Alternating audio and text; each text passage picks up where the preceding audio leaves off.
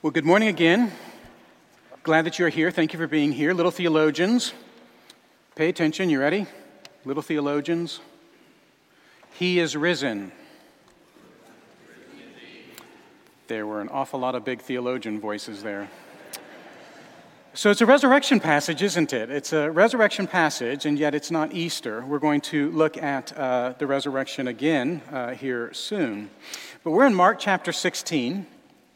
And we're going to look this morning at just verses 1 through 8. And, little theologians, I'd like for you to be uh, thinking and maybe even uh, drawing a picture of a, a, really large object that casts a small shadow. You know, if the sun is in just the right place, something really big like a tree, when you see its shadow, it can look like just a little twig. Or imagine uh, a big bear and its shadow, if the sun's in the right place, that big bear can look like a little puppy dog. Or the shadow of a big mountain, if the sun's in just the right place, can make that mountain look like a little ant hill. Draw that. Something big casting a very, very small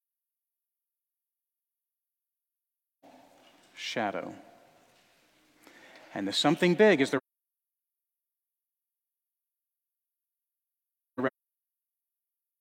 resurrection of our Lord and Savior. And sometimes in our life, we can live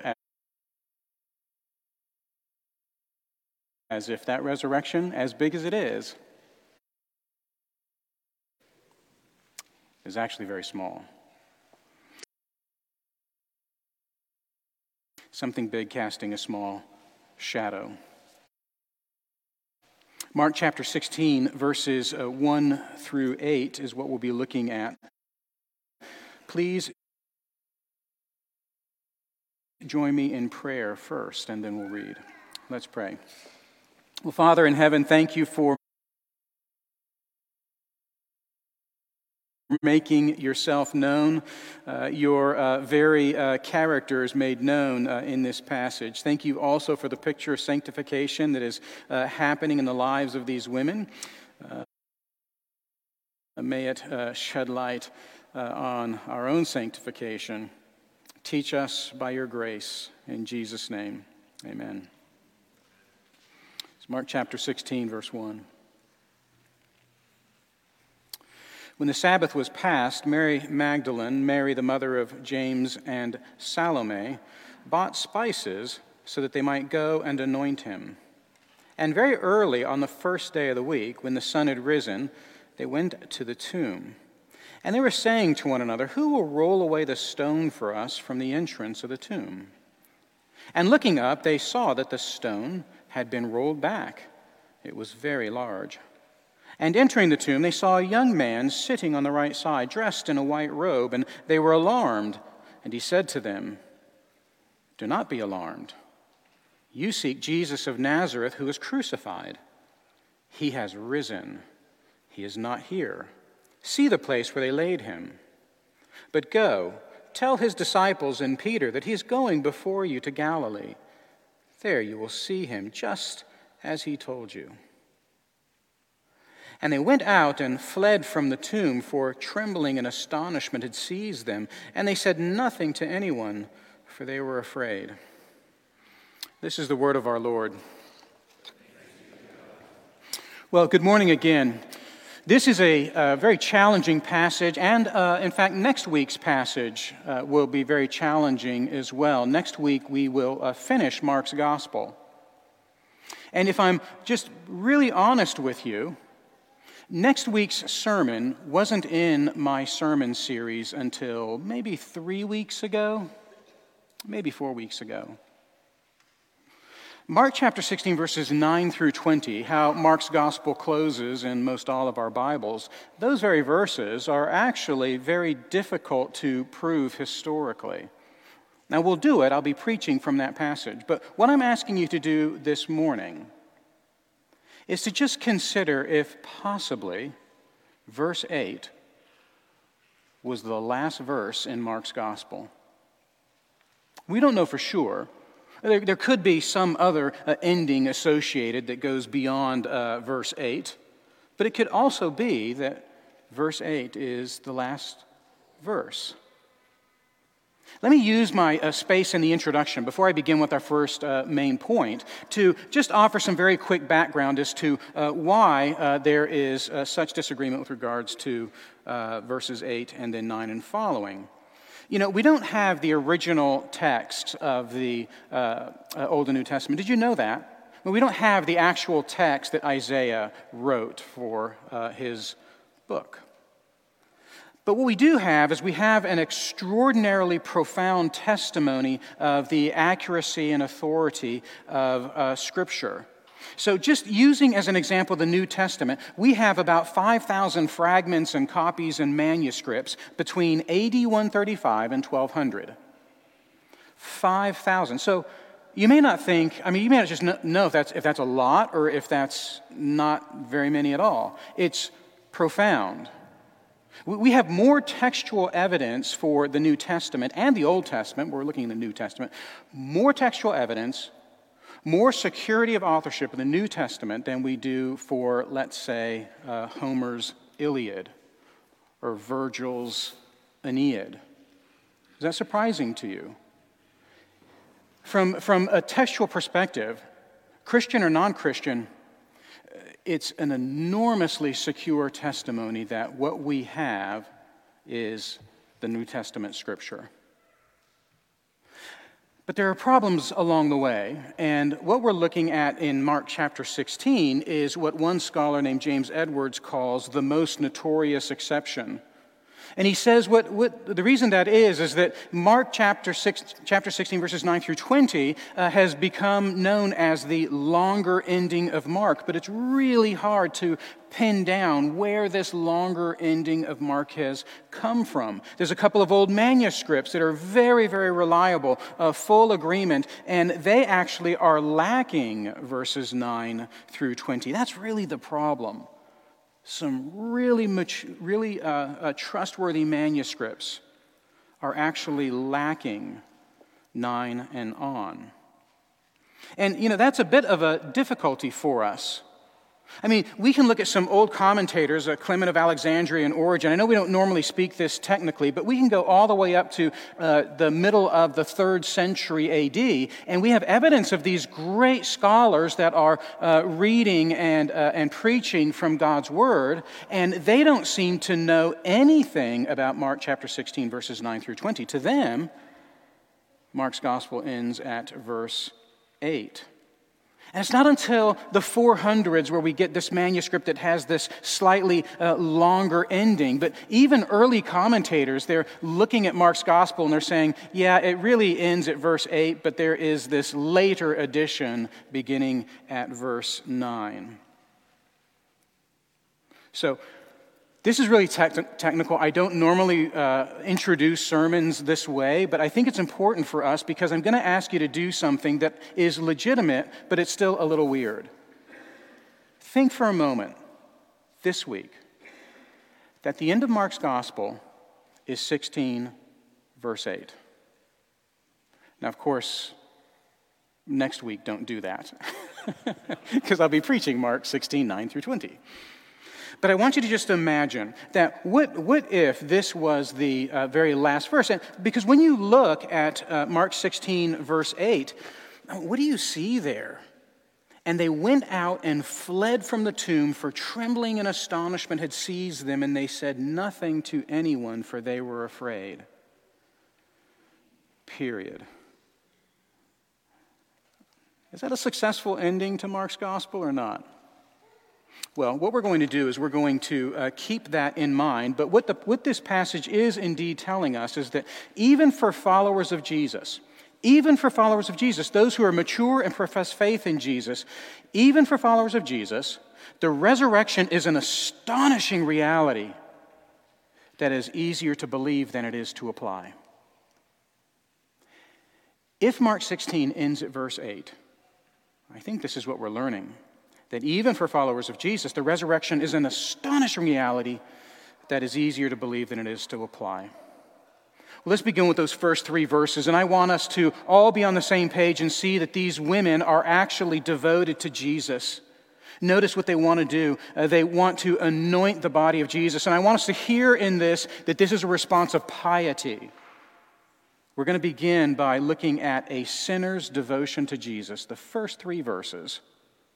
I think these women are very devoted to Jesus, love him, believe him, but they're still sinners.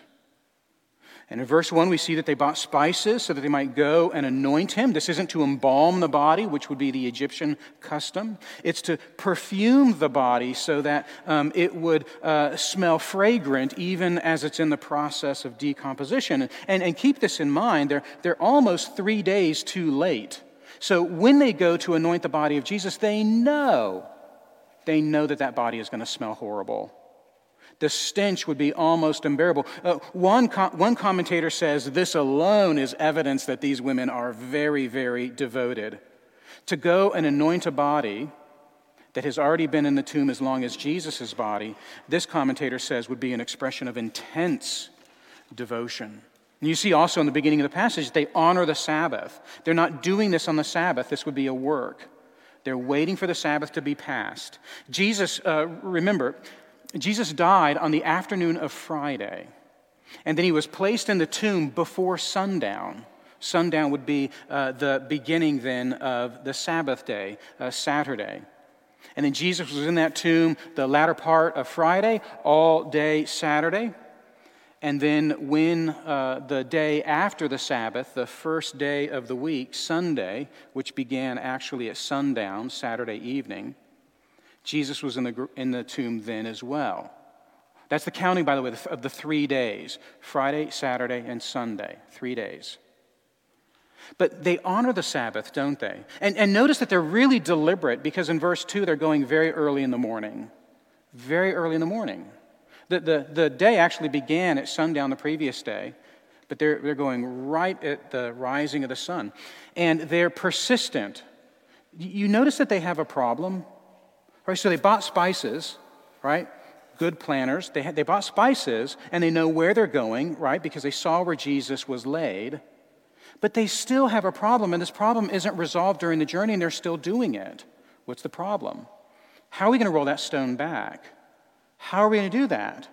Well, rather than come up with a game plan or bring a couple of big uh, toughs with them, they just do it. They just go we don't know how we're going to roll the stone back, but we're going to, we're going to do this. And, and I want us to understand that these women are actually showing beautiful devotion to Jesus. There's more evidence. The, uh, uh, last week that I preached from verse 41, yes. If you look back uh, up in the passage to uh, Mark uh, 15, verse 41, what does Mark uh, go out of his way to tell us about these women? That these women have been following Jesus since Galilee, that they have ministered to Jesus.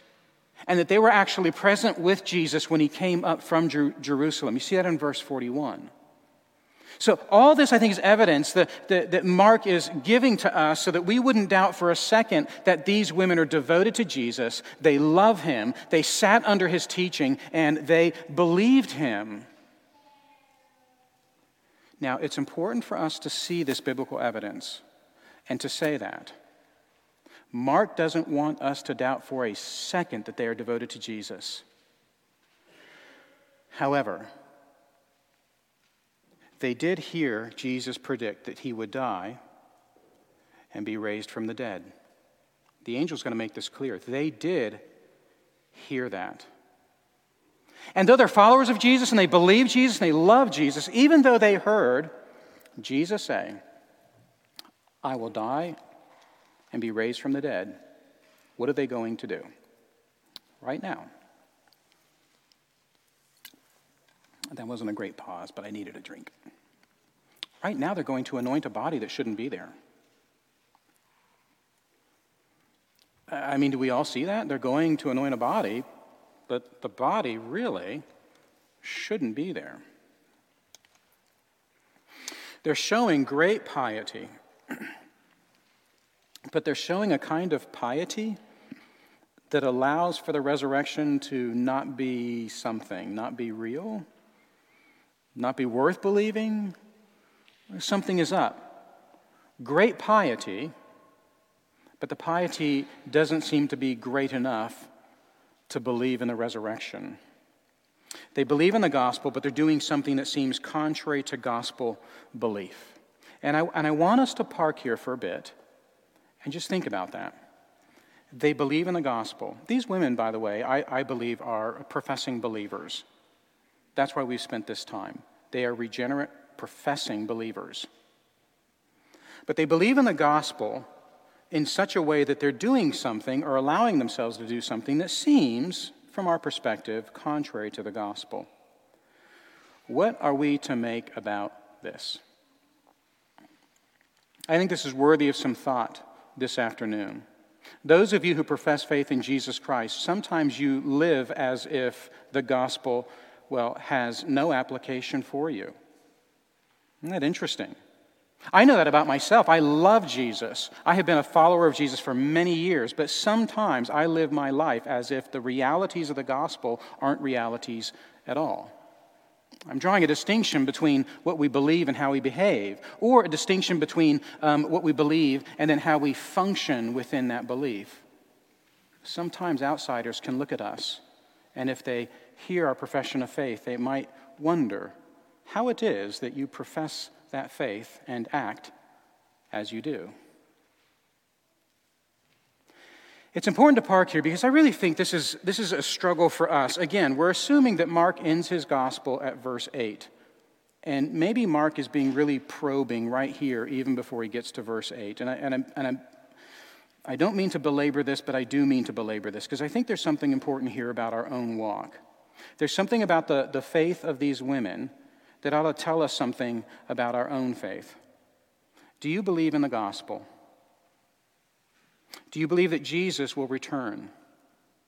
Do you believe that he will destroy the work of sin forever? Do you believe that he will utterly dissolve every doubt, every tear, every illness? Do you believe that he will restore and renew all that's damaged? Do you believe this? Where did I lose you? Were you with me the whole way? Do you believe all of that? then why is it that sometimes we are riddled with anxiety? And why is it that sometimes we are storing treasure after treasure after treasure as if there's no such thing as a future treasure given to us by the hand of God? Why are we anxious? Why do we worry? Why are we depressed? Why do we still behave as if God is actually not in control? If we believe in the gospel, and that Jesus will return and make all things right. Let me push this just a little bit further. This is still main point one. The next two are short. But let me push this a little bit further. Are you concerned about what's happening in Ukraine right now? I'm very concerned about what's happening in Ukraine. I have been glued to the news this week. I'm not a news kind of person. And I'm not even a, historian, but I know that something similar to this happened uh, in Poland in 1939. And I can't shake that out of my mind. And here we are, watching the news, tanks rolling in and exacting punishment on innocent people. And it's, it's playing out in front of us. We could all have a bowl of chips in our lap and watch it. It's staggering to me. I'm concerned for the church in Ukraine. I'm concerned for those who profess faith in Ukraine. And what they are witnessing and, and what they are experiencing right now. But I believe that Jesus will come again and that he will right all wrongs. I believe that God is sovereignly in control and he knows and loves his followers far better than I. I know that when our Lord and Savior comes, there will be uh, voices proclaiming his return, knees on the ground, praise issued up for the return of Jesus Christ, and that will be happening in Ukraine as well. Do you see what I mean?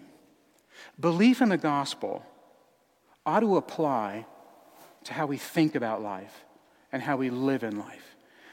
And I, I just for a moment, I want, I want you to consider that maybe your devotion is a lot like the devotion of these women. It travels and fits and starts. Sometimes it's a little bit irrational. Sometimes what comes out of our lips, belief in the gospel, isn't always exhibited in our actions or in our thoughts. If we can come to that conclusion with verses 1 through 3, look what happens in verse 4. We see sinners being devoted to God in 1 through 3, but we see God being devoted to us in verses 4 through 7. What do they see when they arrive at the tomb? Lo and behold, a work has been done before they arrived. Someone else has arrived and pushed that, that stone away. It's not just fortunate, it's evidence of God's work. They enter the tomb in verse 5. This is what you would do if you were there to anoint a body. Uh, archaeologists who know this sort of thing say that every tomb would have an opening that's maybe two or three feet high. So they'd have to uh, duck down to stand inside this tomb. And once they were inside, it would be uh, six feet by six feet and six feet high. They'd have to actually climb into this tomb. And they do so, so desirous they are to anoint the body of Jesus. And the stench, well, they would have expected the stench to be mighty. But as they come in this six foot by six foot space, Mark tells us that they saw a young man sitting on the right side, dressed in a white robe. Mark surely is referring to a robe that is dazzling in its brightness. This is an angel of God. This is a messenger of God ministering God's will, and he's right in their face. Six feet by six feet. He's right in their face. And verse 5 says they were alarmed, and they should be alarmed.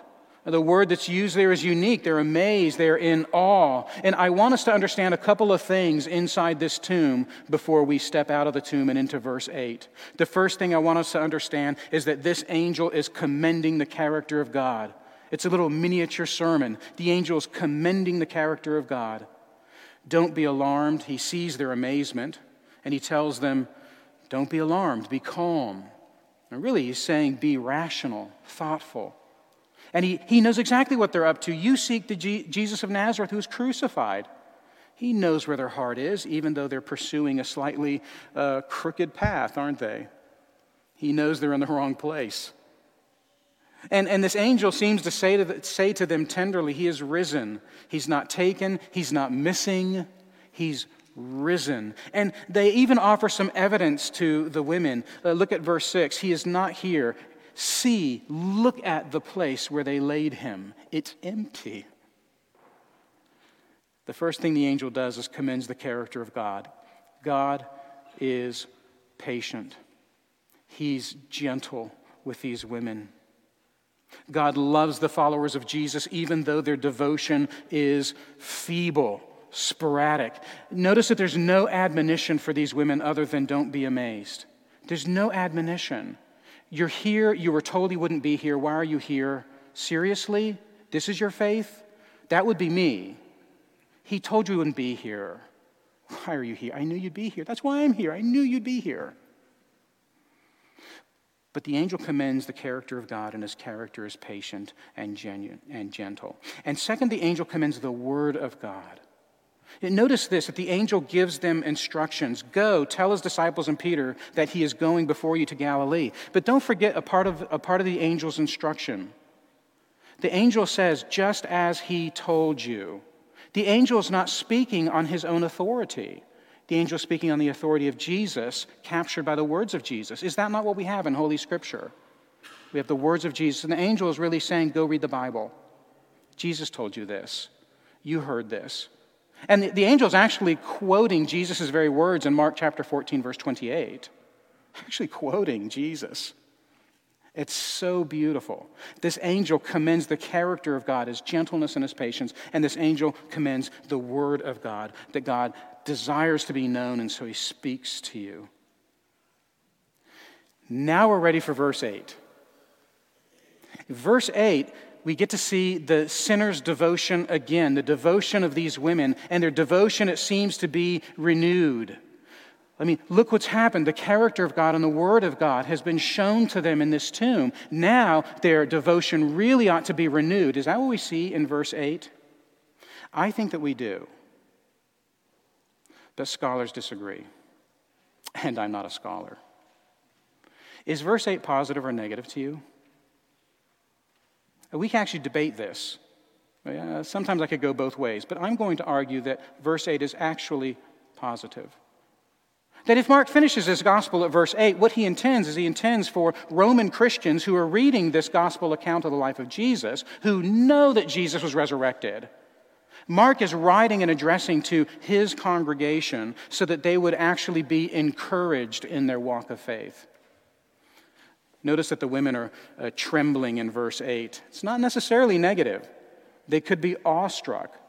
Paul says that Christians actually come to faith in Jesus in fear and trembling.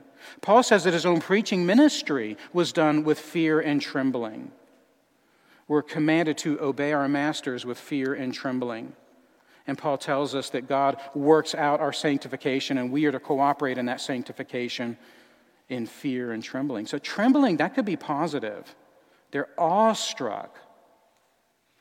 And in astonishment, that certainly can be positive and is used positively in Scripture. People were astonished with Peter and John when they healed the lame beggar in Jerusalem.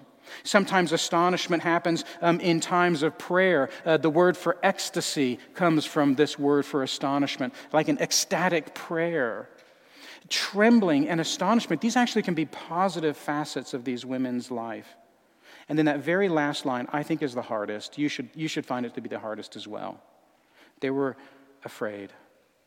They were afraid. This, that phrase actually sounds the most negative to me in verse 8, but I think that it still can be read with a positive quality. For they were afraid could be understood that they were filled with reverence. It doesn't feel like that, perhaps, but it could be filled with reverence. And then, period. The end of Mark's gospel. That's really challenging to me. I hope it's challenging to you as well. If Mark's gospel ends at verse 8, what is Mark actually saying? Well, he's showing us a, a slight change in the uh, intentions of these women. Earlier in the morning, these women exercised a devotion that was very well planned. In verses 1 through 3, wasn't their devotion so well planned? They knew exactly what they were doing. They had to make a purchase in advance. The time of day is given. They're thinking about what will happen when they arrive. On one level, verses 1 through 3 show the kind of devotion that is filled with uh, a human orientedness, the planning. But the devotion in verse 8, do you see any planning in verse 8? It's not like that at all. The women are being devoted, but it actually is entirely other oriented. You know, maybe there's a lesson for us in our walk. When we walk as Christians, sometimes we take a, a, human measurement of our faith and we just apply it to all things spiritual. But our faith is so astonishing, isn't it? It may be astonishing that you uh, get a job promotion after you prayed, or astonishing that um, you were sick and now you feel better. But how astonishing is it that God has come to us in Jesus Christ? How astonishing is this thing called the resurrection? You know, in the resurrection of Jesus, I actually get to taste my own resurrection. Because of his resurrection, I have a resurrection that's on the coattails of his own. And it may be that verse 8 is a wonderful picture of the Christian life. It is a life that is filled with astonishment and awe and reverence, and we're trembling because it, the gospel is just so exquisite in its beauty, absolutely beyond my imagination, aesthetically and otherwise. That may be what Mark is teaching us about faith. There's a problem, though, isn't it? They said nothing to anyone. And yet the angel said explicitly, You're to be chatty about this, the disciples and Peter. I'm not sure what to do about that. Some scholars say this is evidence of disobedience. I see that, but I still, I still think that verse 8 is positive. And, and, I, and I wonder if this is just a temporary snapshot. They've said nothing to anyone yet, but they will, and they do, when they come into contact with the disciples. If, if, if I ever asked you to raise your hand, which I never do and I'm not doing now, I, I am, I'm curious how this sits with you. Do, do you see that verse 8 could be very positive? And do you see that verse 8 could be a nice picture of what the Christian faith looks like? Maybe Mark didn't finish his gospel. Uh, maybe the original ending was lost. Uh, maybe 9 through 20 really uh, is the ending. But Mark finishes with this beautiful tension. Let me say something and ask if you've ever heard it before. I believe, help my unbelief. You ever heard that before? Those were words that came out of the mouth of a desperate man. All of Jesus' disciples were unable to heal his boy in Mark chapter 9. And a demon has been in his boy since childhood. And the demon seems to want the death of that boy, keeps casting this boy into a fire. And this man goes to Jesus and he falls before Jesus and he uh, begs Jesus, if you can do anything, have compassion on us and help us. I wonder if he's talking about his wife. Maybe he's talking about just his boy. If you can do anything, have compassion on us and help us. And Jesus says, if you can, if you can, all things are possible for one who believes. And when the man heard this, he cries out, I believe, help my unbelief. I would love for more Christians to utter that.